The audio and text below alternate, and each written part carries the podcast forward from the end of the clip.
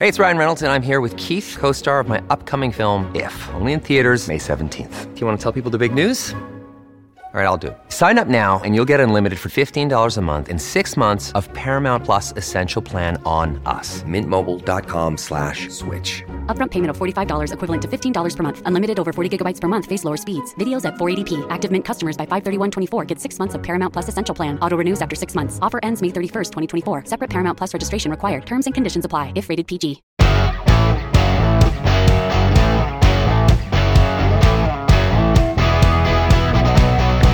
Coming up on today's show, the vaccine mandates, restrictions, rules around traveling are gone in our country. Well, they're gone as of October 1st. Alberta defense lawyers have escalated their job action. A number of defense lawyer groups in our province will not be taking legal aid cases. And EI and CPP premiums are going up in the new year.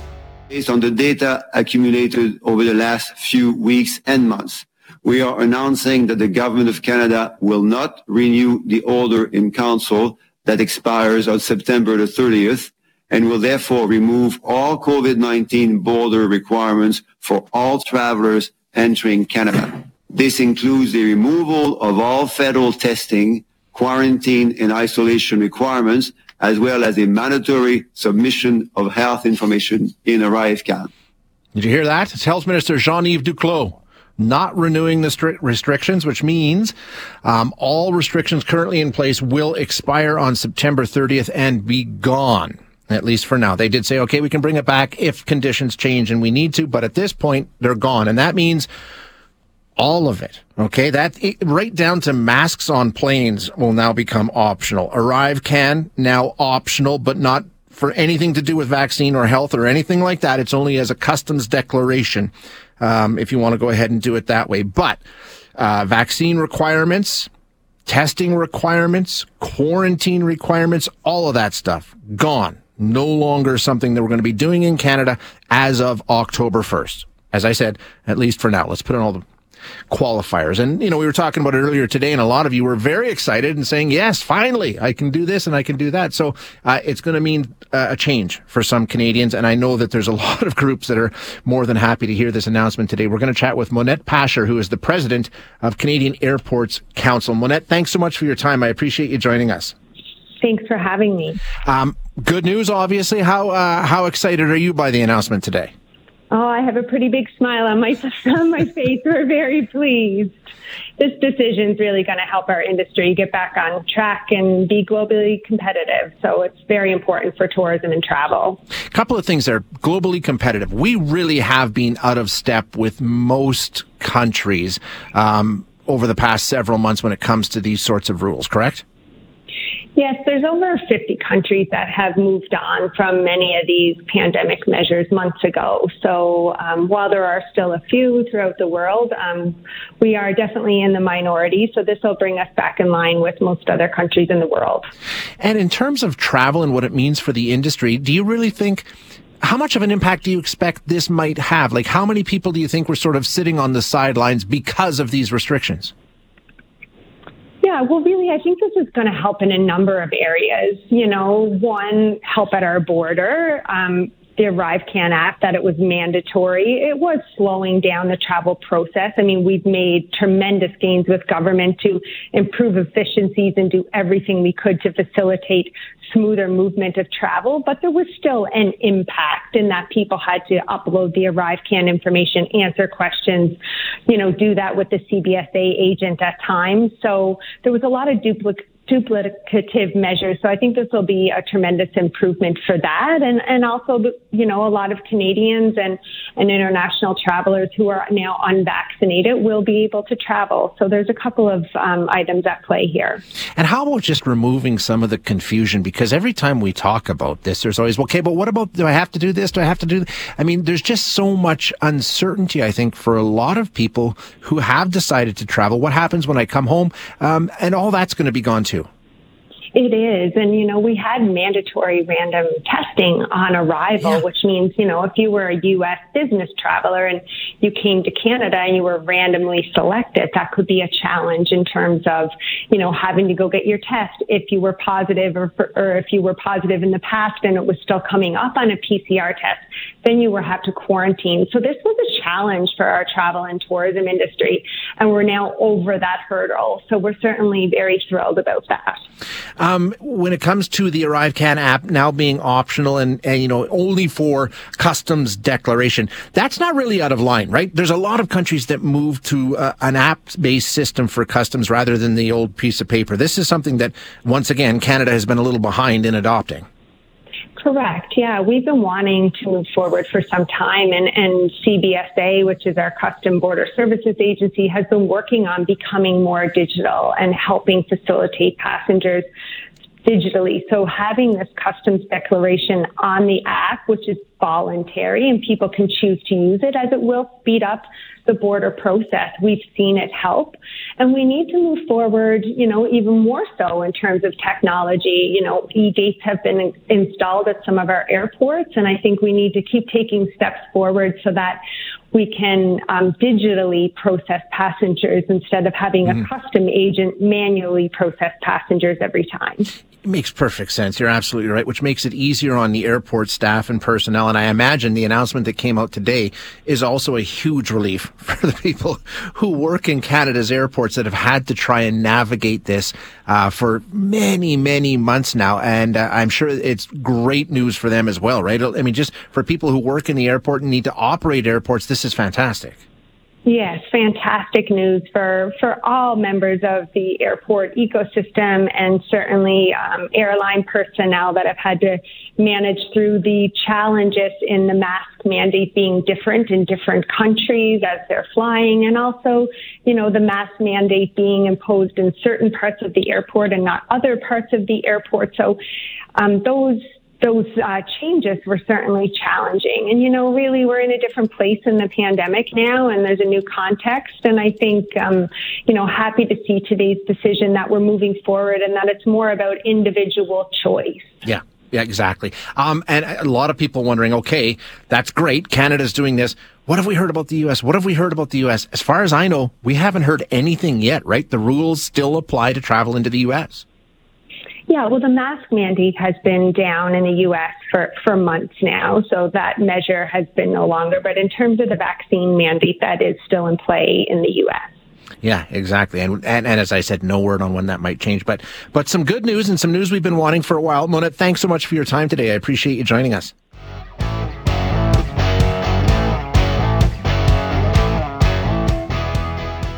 Right now, though, we're going to have a conversation I think is pretty important. As of today, um, lawyers in Alberta have escalated their work action. Four defense lawyer groups, and well, actually, there's some others too. Uh, they've been raising concerns about the legal aid system in Alberta for some time now. We've had them on the show a few times. As of now, they're out no longer accepting new cases. That represents Albertans, of course, who can't otherwise afford a lawyer. You know how it works. That's just part of what's going on. So let's get the details. We're going to chat with Danielle Boisvert, who is a criminal defense lawyer in Edmonton and the president of the Criminal Trial Lawyers Association. Danielle, thank you for joining us once again. I appreciate your time today. Thanks for having me. Okay, so just bring us up to speed. That's it? Are any legal aid cases being accepted by defense lawyers who don't work directly for legal aid at this point? Uh, not those that are taking part in our recommended job action. Okay, and that's the four groups that we talked about. Is it still those four core groups that are primarily um, taking this action? Primarily, uh, however, I, am we're encouraged to hear that there are a number of uh, family lawyers that have reached out to us and indicated to us that they are joining us. They don't have their own organization, but they have um, indicated their support and their commitment. And then we have non member criminal lawyers who have also done the same and have expressed the same level of commitment. Okay, so for Albertans who, as we know, can't afford a lawyer and, and, need a legal aid option, what will that mean for them starting today? Is is that possible? I mean, there are still the legal aid roster, but what's it going to mean for Albertans who need uh, legal aid? Absolutely. What it's going to mean, unfortunately, is that for people just entering into the court system right now, as of today, whether that be criminal, family, or immigration, um, they will not have lawyers that normally take on their certificates to represent them available to them. um, how many people, like, is there any way of knowing if you want to put a number on this? Does this mean that, you know, like 50 people a day, a thousand people a day? How many people a day typically are applying for legal aid? Um, I would guess that it's in the 50 to hundreds a day. Um, I know that there's a very busy call center at Legal Aid that deals with the intakes and applications for certificates, um, and they are a very, very busy call center. Um, will this mean that some people are not, don't have access to representation? I mean, I, th- I, thought that was sort of the cornerstone of our system. You were you are entitled to legal representation. Is that now actually at jeopardy?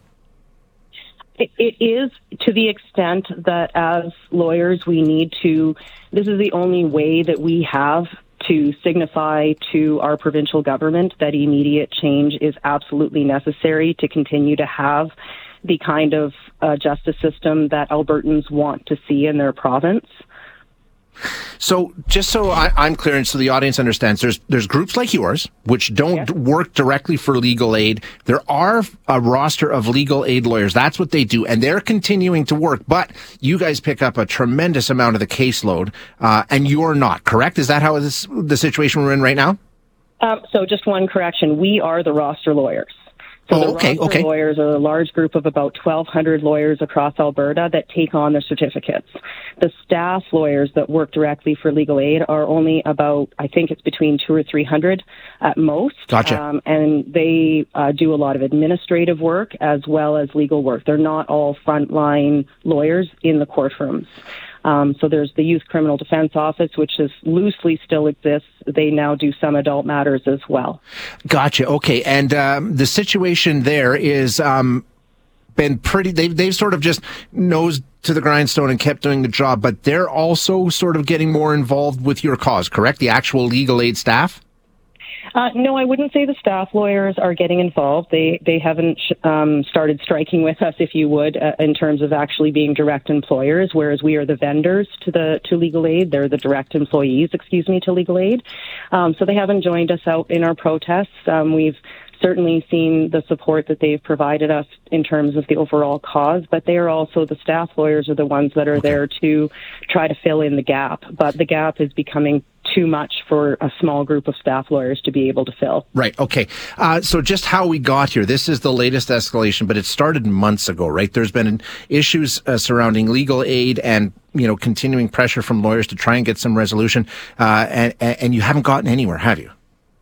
Uh, not yet. Uh, we have uh, some room this, or reached some movement this week. Uh, we have set up some meetings with the minister's office for early this week. So we're hopeful to reopen the lines of communication and hopefully they're willing to hear us. We're willing to provide the evidence that Mr. Shandro says he needs um, to show that the need is urgent to increase both the financial eligibility guidelines for Albertans to access our services mm-hmm. and make the system for lawyers one in which Alberta attracts experienced, good quality lawyers to do the work necessary for Legal Aid Alberta. Okay, so those two issues there, if we can just spend a second on them, the, the, the financial eligibility, it's extremely low, isn't it? I mean, there's a lot of it Albertans is. who probably aren't in a position to afford legal representation that can't access legally. That's part of the problem here? There's a huge middle gap. As a single person with no dependents, if you make more than $21,000 a year of income gross, you will not qualify for legal aid services. Um, that is huge. So could you imagine somebody, a student or, or somebody just starting out making twenty-five to thirty thousand dollars a year, getting charged with a serious offense, and legal aid says, "Sorry, you make too much money. You can afford a lawyer on yeah. your own." This episode is brought to you by La Quinta by Wyndham. Your work can take you all over the place, like Texas. You've never been, but it's going to be great because you're staying at La Quinta by Wyndham. Their free bright side breakfast will give you energy for the day ahead. And after, you can unwind using their free high speed Wi Fi. Tonight, La Quinta. Tomorrow, you shine. Book your stay today at lq.com. At Evernorth Health Services, we believe costs shouldn't get in the way of life changing care, and we're doing everything in our power to make it possible behavioral health solutions that also keep your projections at their best? It's possible. Pharmacy benefits that benefit your bottom line? It's possible. Complex specialty care that cares about your ROI? It's possible. Because we're already doing it. All while saving businesses billions. That's Wonder made possible. Learn more at evernorth.com/slash Wonder. That's just not going to happen. It's not realistic. And and the other issue, of course, is how much lawyers are getting paid to do this representation, right? Correct. Uh, right now, Alberta lawyers are paid at a rate that is about anywhere, depending on their year of experience, anywhere between 30 to 50 percent less than our counterparts in Ontario and BC. Um, now, the government response, as they've said from day one, is be patient. this will be part of the budget process in 2023. We're doing a review that's supposed to be done next month. Is is that not reasonable, um, Danielle? Is it not something? Okay, we'll wait for another six or eight months. The difficulty right now is that there's been no commitment. There is simply, we'll look at it, we'll look at it, we need evidence, we'll look at it. Um, in our view, the evidence was provided in a meeting last October. It was provided again early this spring. And what the government authorized was half measures um, of what we were asking for. And what we're asking for is the full measure now the governance agreement that the NDP put into place in 2018 needs to be met, the reviews need to be done, not just a promise, but a commitment. Um, and ultimately, the effect here uh, for anybody involved in the legal system, uh, slowdowns, delays. Ultimately, could we see cases being thrown out because of this? Ultimately, yes. I mean, when you think back to um, in the early 2000s when Ontario went through this, so many cases ended up being backlogged in the system um, that it, I think the number was somewhere close to 50,000 cases between minor cases and some some more serious cases ended up being ultimately stayed by the prosecutor because there simply was no way for yeah. all of those cases to get through the system. What's the timeline on that? Is there any way of knowing? Are we a week away from that? A month from that? I mean, what's the situation? Um, it would be a little bit more of a long term impact, okay. similar to okay. what a COVID style delay had. It's a bottleneck at the front end that results in long term delays down the line.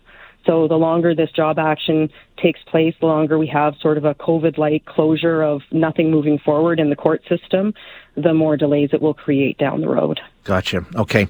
Daniel, thank you so much for your time. I appreciate you joining us today.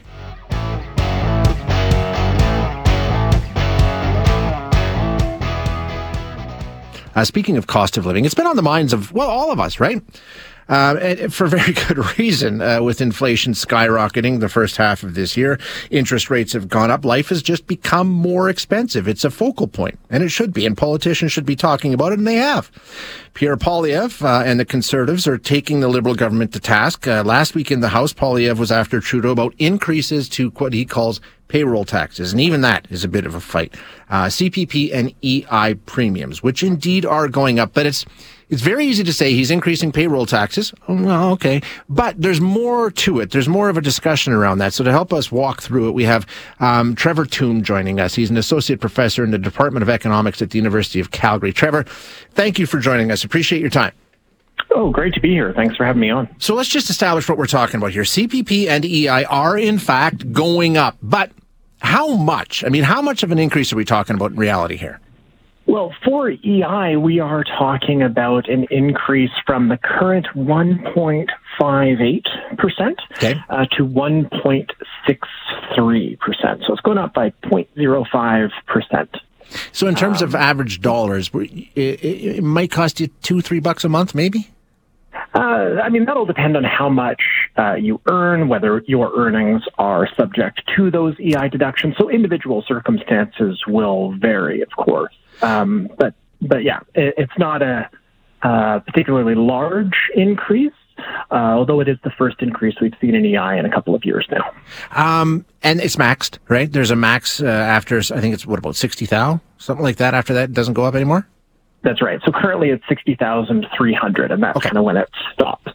All right. Now, let's try and determine whether or not these are taxes because that's what they're called in some corners. In other corners, it's no, no, no, they're savings plans because, I mean, ultimately you are supposed to get the money back if you need it or when you need it. So is it right to call these payroll taxes?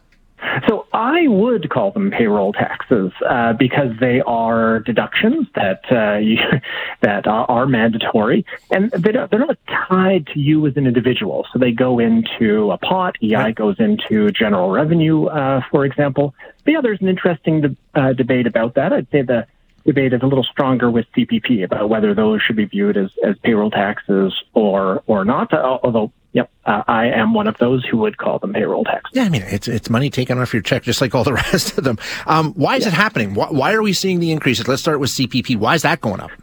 Sure. So CPP, this is interesting because it's not a federal program. We think of it as a federal program, but it's a joint federal provincial program. And a few years ago, uh, all of the governments, so the federal government, the provincial governments, uh, agreed unanimously to expand the size of the Canada Pension Plan and to gradually phase in this expansion, which began in 2019, uh, and we're nearing the end of that phase in right now. So these rate increases that we're seeing are the result of the decision to make CPP gradually more generous.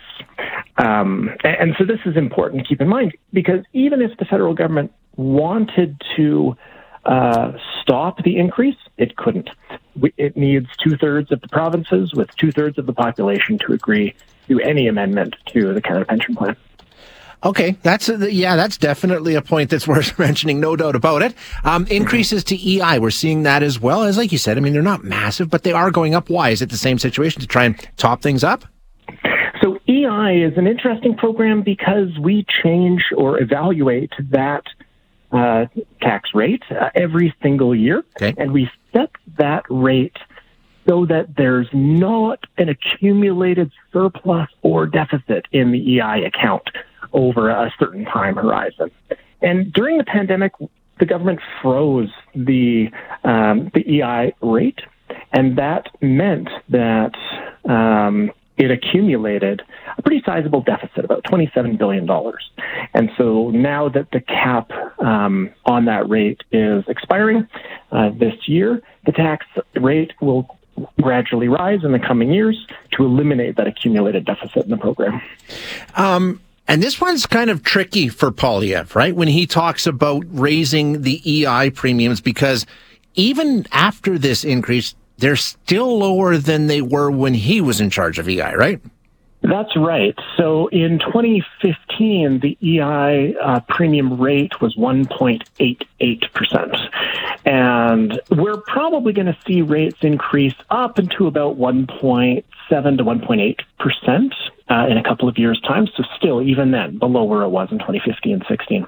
Now, the reason why they were high then uh, was the same reason that the rates are increasing now. During the financial crisis, the government froze the premium rate for a couple of years. And then after the crisis ended, those premiums had to increase uh, to offset the accumulated deficit in the program. All right. Some of the nuance there. I really appreciate the insight, Trevor. Thank you so much for your time. Thanks for listening today. To hear any of our other interviews, you can find them wherever you find your favorite podcasts. And if you like what you hear, don't forget to rate and review us.